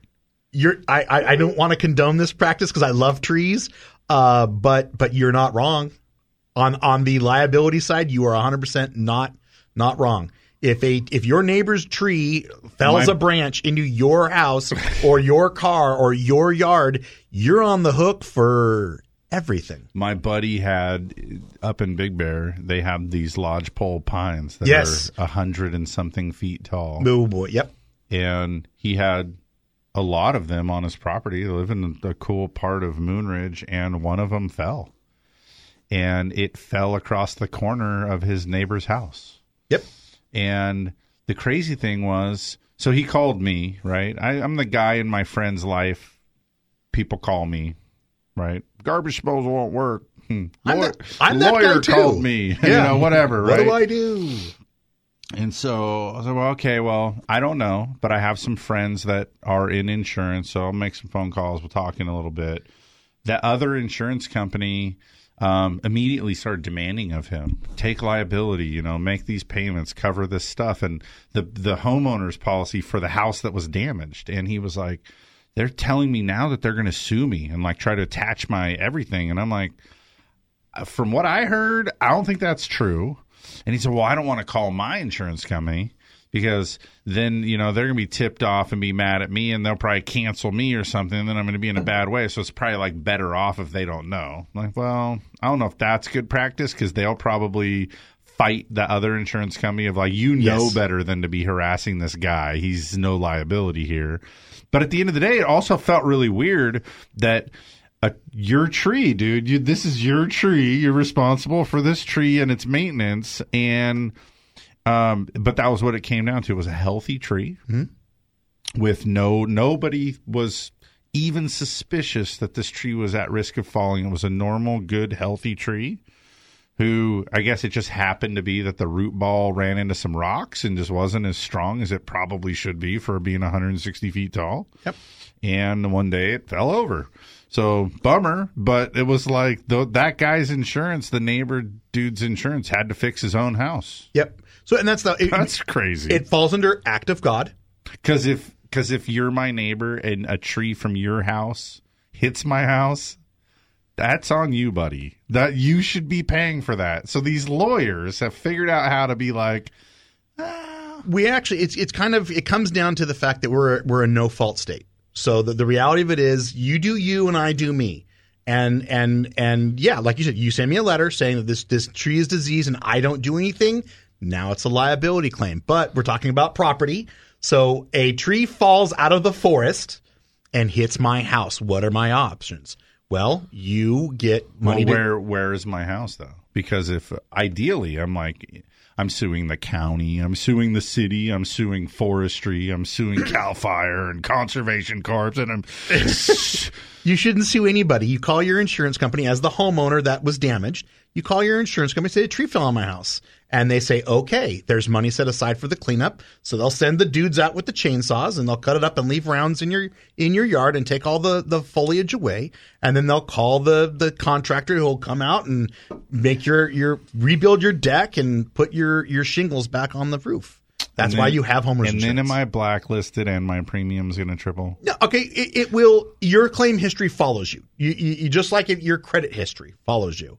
So it's it's that's all it is. Is hey, you had a, a tree fell on your But- house. It's but a Brian. what if it's the only Jason's afraid of being on this list. I- I- apparently, vi- clearly. No, I just it, it makes me mad because what if there's one tree, only one, a sole tree, and that's the tree that fell, and you're like, dude, now your premium is going up because the tree fell, and I'm like, bro. There's no more risk. There's no more trees. The only tree fell, and you're like, "Yeah, but your premium just doubled." I've actually I've I fought that fight. I have fought that fight. and you lost. No, The insurance there's, no, company There's no more trees. There's no more trees. We have actually we have actually excluded a risk for you. You're welcome. Here's a picture. and we won. They're, they're rational Okay. people at insurance companies. They're oh, rational. Oh, what? Yes. I had no idea. Uh, That's. oh, I need to sit down for a minute. We need to take a break while I think about there being rational people at insurance companies. That that's. An, I'm happy to hear that. It's oh feels overwhelming though. Uh, yeah, let's do that. Let's take a break and collect ourselves after that news. Uh, we'll be back in a couple minutes with more Mortgage Matters. Mortgage Matters with host Dan and Jason will be right back. Join the conversation by calling 543-8830 or 800-549-5832. Hi, this is Jason Grody of Central Coast Lending. There's a common myth that home buyers need to save a 20% down payment to buy a home. The fact is, we offer numerous zero down and low down payment loan programs. Before you meet with a realtor, step one is to get pre approved. Just call 543 loan. Central Coast Lending is an equal housing lender. California BRE number 018-39608. California DBO number 605-4783. NMLS number 328358. The mortgage experts on the Central Coast. Central Coast Lending ending.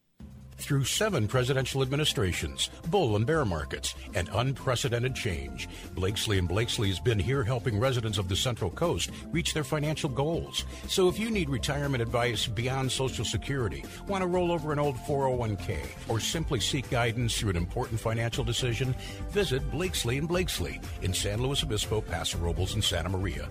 Blakesley and Blakesley for the service you deserve and the advice you trust. Member FINRA and SIPC. For those of us who live here on the Central Coast, we know this is a unique place to have a home. And for over 30 years, Patterson Realty has been a vital part of San Luis Obispo County.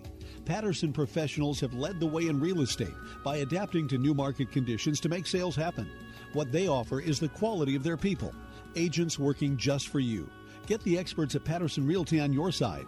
Experience the Patterson difference. Call 544 8662 or online at pattersonrealty.com.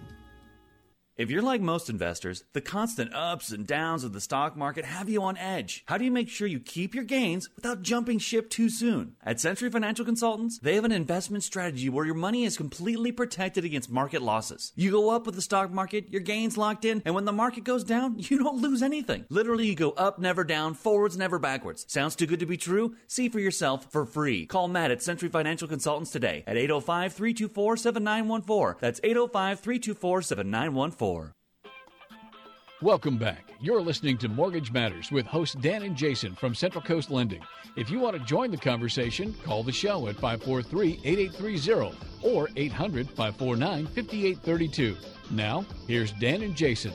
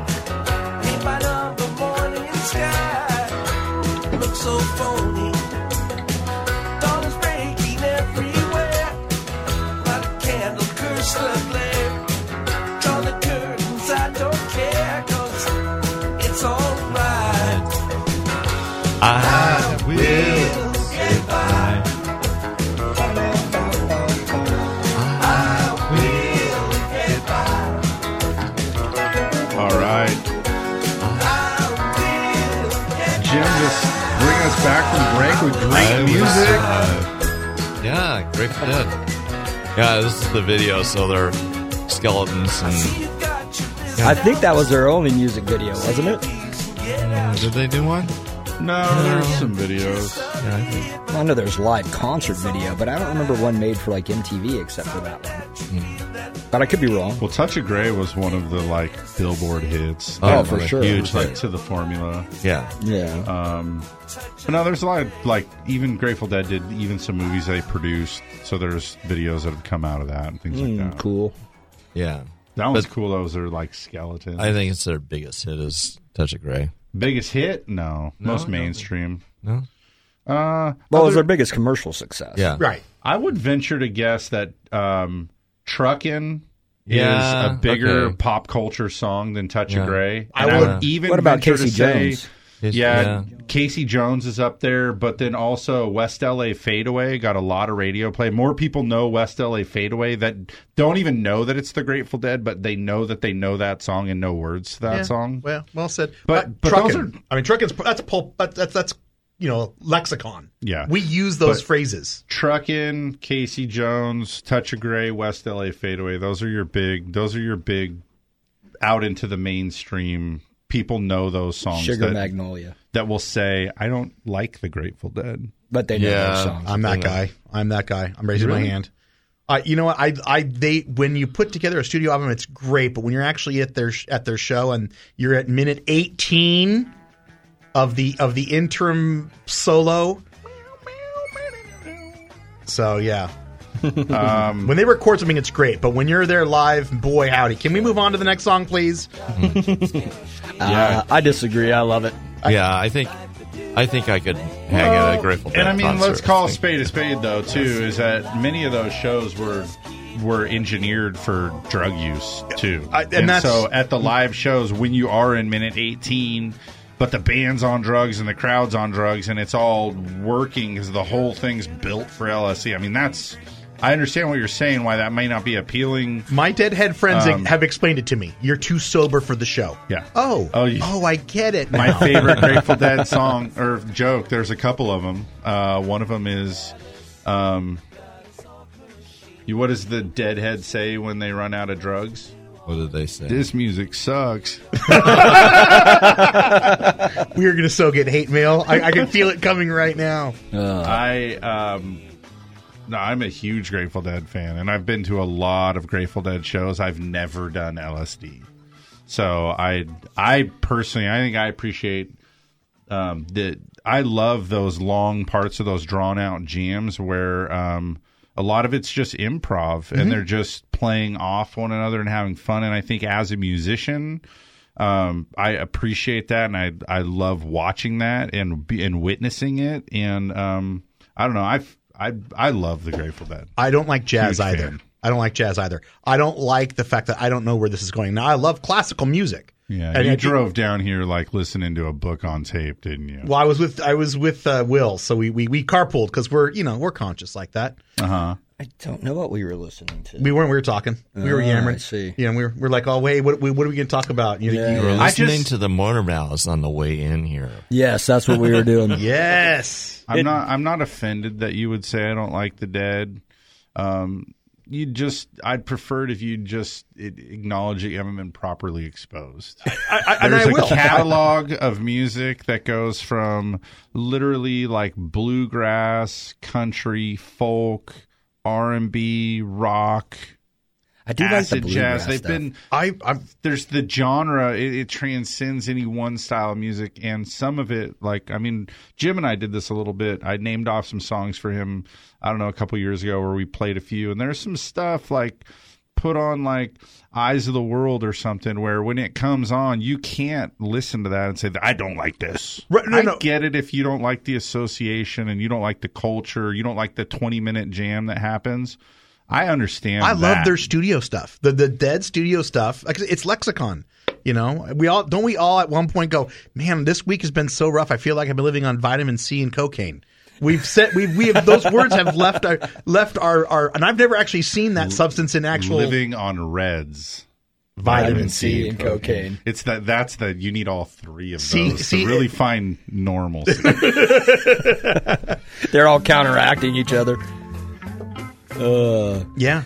all right, so I have an insurance question. Okay. Ba- ba- back to the let's show, say I you guess. were driving a train High on cocaine. and you and you're going faster than you maybe should right and then and then to boot the switchman's sleeping okay as you're now you get uh, 102 turns out Who's liable? well, you- and you're on the wrong track okay Yeah. No, seriously though. seriously though, for years, right? I would be I would do a loan, and I'd always wait to get the appraisal before I would even start talking to insurance people. I'd you know find out who they wanted to use or whatever the case may be. We get the appraisal, and you know you generally have a cost to rebuild on mm-hmm. one of those. Yep. So I felt like you know at that point, I had a little bit more information. Somebody else was telling me this place is worth this much money. Because the cost estimators, they were not that good. They're still not that great. Well, they're way better. Well, I think They're a lot way, of the way better. appraisers are finally catching up to what the cost estimators being used. So it was a book, right, with Marshall and Swift or something, where you would Yeah. look it up. Okay, well, this many square feet with a you know. Oh, the red, the bay, the, the is, this is a wood deck. This is a covered deck. This is an enclosed porch. This is a. No, you're right. And they bust it through, right? I don't know, but for some reason recently, it seems like I get, I don't know, they're close. Well, and The there's a- models are improving. I think also though is that um, in recent years, like in the last ten years, we've started seeing it's pretty common now to see guaranteed replacement on homes. Where back in the day, there wasn't guaranteed replacement, so it was like There still isn't. Not here in California. Guaranteed replacement. That's that's a tough get. Well, I think he's talking or- about ACV versus uh, RCV. extended re- replacement cost and extended replacement cost. Absolutely. sure where. It's like you're you're covered for 150 percent of your Yeah. estimated replacement Extended cost. replacement cost. Okay, Yeah. Sorry, Yeah. wrong term. Well, well, no, guaranteed replacement Don't cost. shame me No, for no. not knowing the right insurance term. Well, Shame. I don't want to be. I don't want to be insurance shamed. I on my want to own show. Brian. I don't want to shame. I want to illuminate. Okay, illuminate me. well, guar- guaranteed replacement cost. If you have a house that's got hundred year old millwork and Oh. and Carrara marble that was that was you know mined from the the hills of Italy, yeah, that's a guaranteed replacement cost situation where you need like for like, and like is almost not attainable anymore. It's it's a, you can Kind of like what I worry about with my truck. you, yeah, there's only one way to replace it because it's your truck and and only Yeah, you know how. man. And then and then when it gets wrecked one of these days, you're gonna be like, dude, the insurance company's gonna give you ten thousand bucks for your truck, and I'm gonna be so mad. Uh, it's- yes. And I'm gonna be like, no, Brian, you go find me this, Brian. Well, no, you tell me now. It before, may not exist. You tell me now before you get in the accident, so we can make sure you're covered for that. But, but yeah, no, guaranteed replacement cost is a, is a challenge. It, it- it's not a standard coverage here in California. Um, it, extended replacement cost or replacement cost, yes, but not guaranteed replacement. That's not typically done here in California. Okay. and it, it- can it be gotten? Sure, but it's not. It's not standard. And most of the time, they're just going for like, kind, and quality, right? Yeah, is like- the term they, exactly term they right. use. Functional replacement, Yeah, well, you know, and they used to actually write actual cash value policies and they still do for mobile homes. For mobile homes, really. Your mobile home. This is the this is the thing that mobile home thing. I, I love people who live in mobile homes. I'm not saying this is not a derogatory thing, but the the cost benefit analysis usually goes this way. If I was to stick build this house, it's going to cost me three hundred eighty thousand dollars. I can get a functional manufactured home. manufacture a functional replacement for roughly half. You know, Half. I see them for free if you move it. well, okay, that's a forty-year-old one. But what I'm saying, you've got a piece of property. This is the Central Coast is beautiful, and you've got a nice spread overlooking the Creston Valley, Oh, and yeah. you want you want to put a mobile home on it, or you want to build, but the it's going to take three years to get through planning, and you get the architect, and you start adding up the costs, and you're like, I can just go buy a mobile home. I could I could be in my house in six months for half the cost. Right. Your insurance is higher the entire life of of the of the property. And you're you're always you're not getting the coverage. Your actual Why cash is the value insurance higher? because you could, if you were so inclined, Ooh, hook it up and take it away. it is not a stationary asset. Even if it's anchored, you can still cut that bolt and move along. Little When I was Unanchor it. when I was uh, and and losses usually when a mobile home catches on fire, it's a complete loss. oh yeah. The loss When the I was loss like ratio is higher. Well, the mobile manufactured, th- th- you know. They've gotten a lot better, but the industry is still lagging behind. Mm, I don't know. So uh, would you say the insurance on a manufactured home like that costs double? I, that is not. It's not an unsafe number. I, I I can't say it for everybody, but yes, your three hundred eighty thousand dollar house I versus just like I just like to be able to to help people with that um, dose of reality because it, this comes up a lot Yeah. in the loan world where um, especially for somebody that I mean because it's expensive to live around here right and so invariably somebody will come in and maybe they're at the front end of maybe they're a little early right Mhm. like you're upward trajectory at work in terms of income and you're down you're saving but you don't have that much yet so like, you, you get through the whole pre-qual and i'm like all right well you're approved for $330000 and it, most people will look right at you right away and be like, "What can I find for three hundred thirty thousand dollars in SLO County?" Well, a condo, or a mobile home, manufactured home somewhere in a park or on some land, um, and then immediately you got to start telling them why though.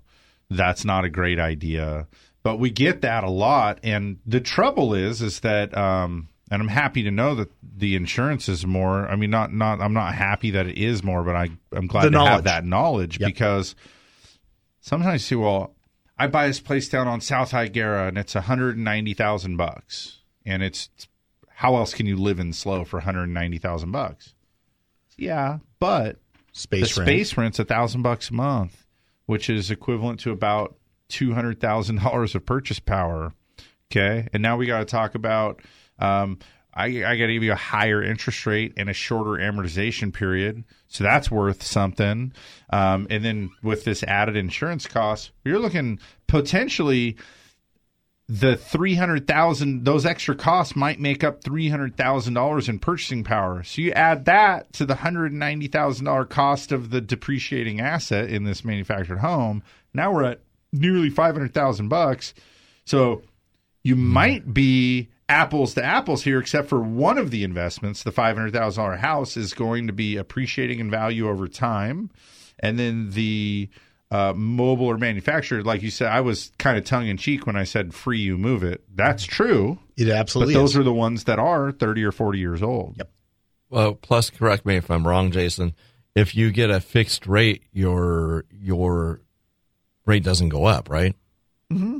So, but your space rent could go up. Absolutely, it can, and so, we've also so you might wind up spending more for that, in the long run. especially if you're yeah in in that situation you're describing somebody that lives in a um like a manufactured home community um and i've seen i mean from a planning standpoint and also a lending standpoint th- that's almost a protected class of people right? It, it can be. it's it's where you know those are those are generally in an area like and think about the central coast here.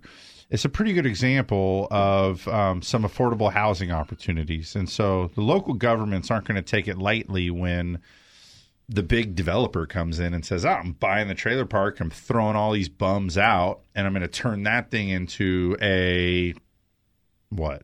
What do we put there? Depends on which one we're talking about. We're, we're going to talk about a mixed use project, man. We're going to have retail and and residential in the same footprint. And the city's going to go, wait, wait, wait, no, Isn't- no, no. Isn't And that what's kind of happening over there on Marsh Street? where Yeah, they it actually the, is happening The around red house yeah. there, Yeah. and they then they kicked out the. Uh, Uh, I don't think it's happening. It's happened there. Um, and but in those cases though, and I don't know the details of it, but I would assume that those people were well compensated and ultimately left under their own fruition after, of course, being uh, coerced with Yeah, they were- lump sums of cash. They were bribed out. Yeah, Sure. they were bought out. Um, and for that, I'm like, if you're, uh, and I understand there were some holdouts in there, golden ticket. Um, but if if if you came to my house today and you said, "Buddy, we're gonna need you to move out because we got big plans for this whole part of the block here," I'd be like, "Where's your checkbook, pal?"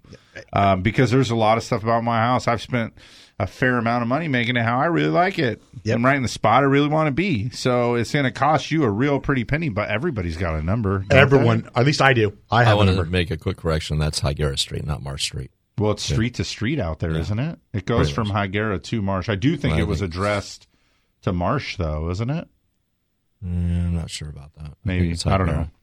Anyway, um, but yeah, I and maybe it's different if you're like living in the house your dad built, right, or something like that, right? Which I'm not.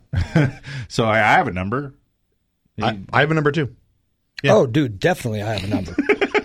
I, I- and mine's not even that. Mine, mine's attainable. Someone could walk up to. Someone could own my house today if they had a, a checkbook and a desire. Absolutely. Yeah. I'll, I'll I'll leave my stuff if they want. When I worked except for, for- the Dude, I grew up moving. I'll move again. No problem. it happens. when I worked for Caltrans, I worked in environmental planning at Caltrans, and so I was, you know, there's always kind of teams that work on every project, and we would do like my department was responsible for like permitting, and so we work with the various de- agencies within Caltrans to to accomplish a project, right? Well, part of our jurisdiction was that widening down in Santa Barbara. And one of the most fascinating things about this is several of the uh, properties that abut um, that area were um, they were trailer parks Mhm. or um, mobile home communities. Yeah. Also, some stick built residents, some of that stuff. And as you guys know, like if you've driven through Santa Barbara, you know, well, SLO, we have a little bit of it too. You, people will build right up to that sound wall. Phew. Well, Santa Barbara's so old, so expensive, and um, housing's obviously been in crisis there for a long time, right? So we started taking inventory. We're like down there, you got a little rumble pack on with the GPS thing where you're marking off, like, well, this is where center of the road and here should be the right of way. So this has always been Caltrans owned space, but there's four trailers tucked in here with some mature vegetation. Like these things have been here for a while. So like got to be where the trailer park was set up and everybody moved in and then the road went like this and then somebody was like, "Let me throw my trailer right there." And they were like, "That's actually not our land." And was like, mm, "I don't I'll I'll risk it." I'll rent it to you as long as I can. So now through like eminent domain, those people that had no right to be there were actually being paid to leave. And then the other crazy thing too, which is like if that wasn't crazy enough, like some of them were like we'd pull up and then there'd be like a dude with like a like a conversion van parked there. Like this is my house. So you got to you got to buy me a you got to buy me a house now because this is where I live. The the development we were talking about is 546 Higuera Street. Okay. Yeah, it is Higuera Street. Yeah. Anyhow, then and then the other thing that was crazy too was like so that stuff started happening, and then there was other people that were like all of a sudden people showing up like for like well I need my compensation. Um, I live at that house too. So like look at the list and you're like you're the seventy second person to live at that house right now. Right. I don't, I don't know how you all. I don't know how you all managed living in that two that single wide, but yeah, seventy seven people. It was tight. It was tight, and we don't want to go. We slept standing up. The- you- we stacked ourselves in there like cordwood, standing up. But yeah, no, it, it it's it, the the mobile home thing is is know what you just know what you're doing and know what you're getting into, and knowing that your costs are going to be higher the entire time, and in the end, you're left with a zero value asset. That and that's tough to explain to people at the front. Half of it because this is your dream, and and if it's your dream, then own it and and know what it is. But oh, I get so much um, so much flack when I do a a, um, a homeowners on with a mobile home. And and I give them the like, what are you talking about? My sister has a seven hundred thousand dollar house in the Atascadero, and her her she's paying six fifty a year, and you're trying to ask me for fifteen fifty. I a I am just the agent. I am the go between. Right. But the reality of it is, you are asking them to insure something that is, if it get if it were to catch on fire, is likely going to be a, a complete loss.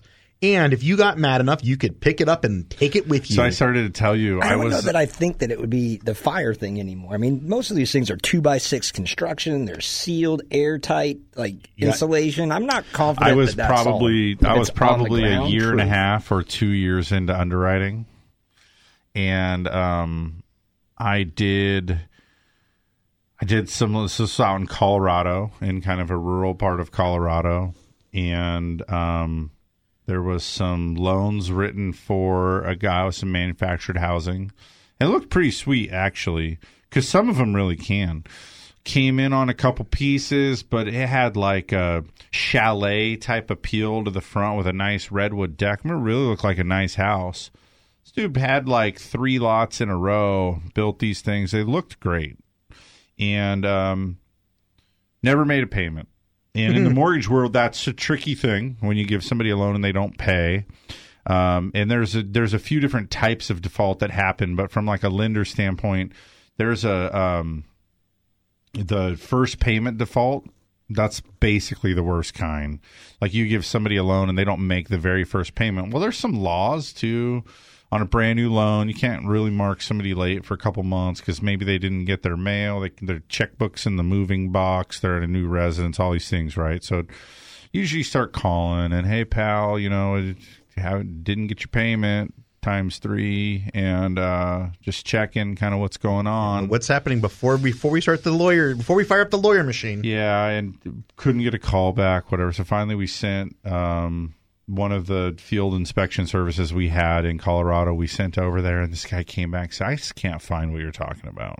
And we're like, no, here's the address. Oh no, I I understand where it is. I see the mailboxes. Uh, we pulled up, and there's there are these houses that you think are there are not there, and it was like, uh, and we we we went through all the steps of making sure these things were properly permanently installed, axles removed, tongues removed, um, and it was really really upsetting to learn that um, that was dude's game. And we later found out through some legal action that he had done this with about six lenders with those same three houses. And the game was um, get some dirt finance some homes and then um, cut them off weld them up pull them away rinse and repeat. And uh, it was it was insane and so oftentimes people say, well, I, I just don't understand why banks are so reluctant to even do these mobile home loans. It's the affordable thing. It's it's not fair. I'm like, well, that's why. Yeah. No, and and and, and, and I mean, you're right. The, the modern the modern manufactured home is is orders of magnitude better than the ones that were built at the beginning, at the dawning of the industry back in the in the 70s when they were using two by three construction and everything was plastic, right? Well- everything was it was petroleum on well, petroleum. in pre on petroleum. seventy six, before HUD got involved, um, they they were not even built to like a standard for habitation. Right? No, but I mean nowadays there's some of these things that are that are built pretty sturdy. Better than homes, I could argue. Yeah, I mean, I've two by nice two by ones. six. You know, it's it's they're nice. I just I, I just saw a great YouTube uh, article about a, a mobile home park in, in Palm Springs. People were just basically they were abandoning uh, mobile homes. Well, they went through and they pulled out all these abandoned mobile homes that were built in the seventies, and they're putting tiny homes in their place. But they're not stick built tiny homes. They're they're built by a mobile manufacturer and put on site. And and it, I'm I told the wife I said we're 30 years away, but man, that looks great. I want a tiny home in Palm Springs. Let's do this. They are amazing. Two by six, two by six, R thirty four. It's better than pretty much anyone anything that's being built in Wow. in Palm Springs right now. Yeah, I'm not a big fan of the whole tiny homes thing. I, you know, people too close to me, eh, not my thing. These That's are- why I don't like Walmart. They're putting a single wide on a double lot. Uh, good point there. There's, uh, you know what? Tell you what, we'll come back next week. We'll spend the show talking about the reasons why I don't like Walmart. And, we um, can do two hours on that. Oh, easily. Hell yeah. Um, Brian, thanks a bunch for uh, coming in today, and um, my pleasure. Hope people got a sense of the kind of guy you are and your your level of insurance acumen. If somebody wants to contact you, how do they get a hold of you? You can call me at the office, uh, 805 238 1818. Uh, We're at 1503 Park Street in downtown Paso Robles. Sweet. Will, thanks for coming in and getting Dan a day off. No, I hope his kids had fun playing soccer. I hope he had fun watching. I'm sure he did. Yeah. And uh well, that's it. It's a wrap. Uh if you guys want help with anything loan related, give us a call this week uh 805-543 loan, which is 543-5626 or find us on the web at centralcoastlending.com. Uh, we will be back next week with another live episode of Mortgage Matters. You all be safe and have a great week.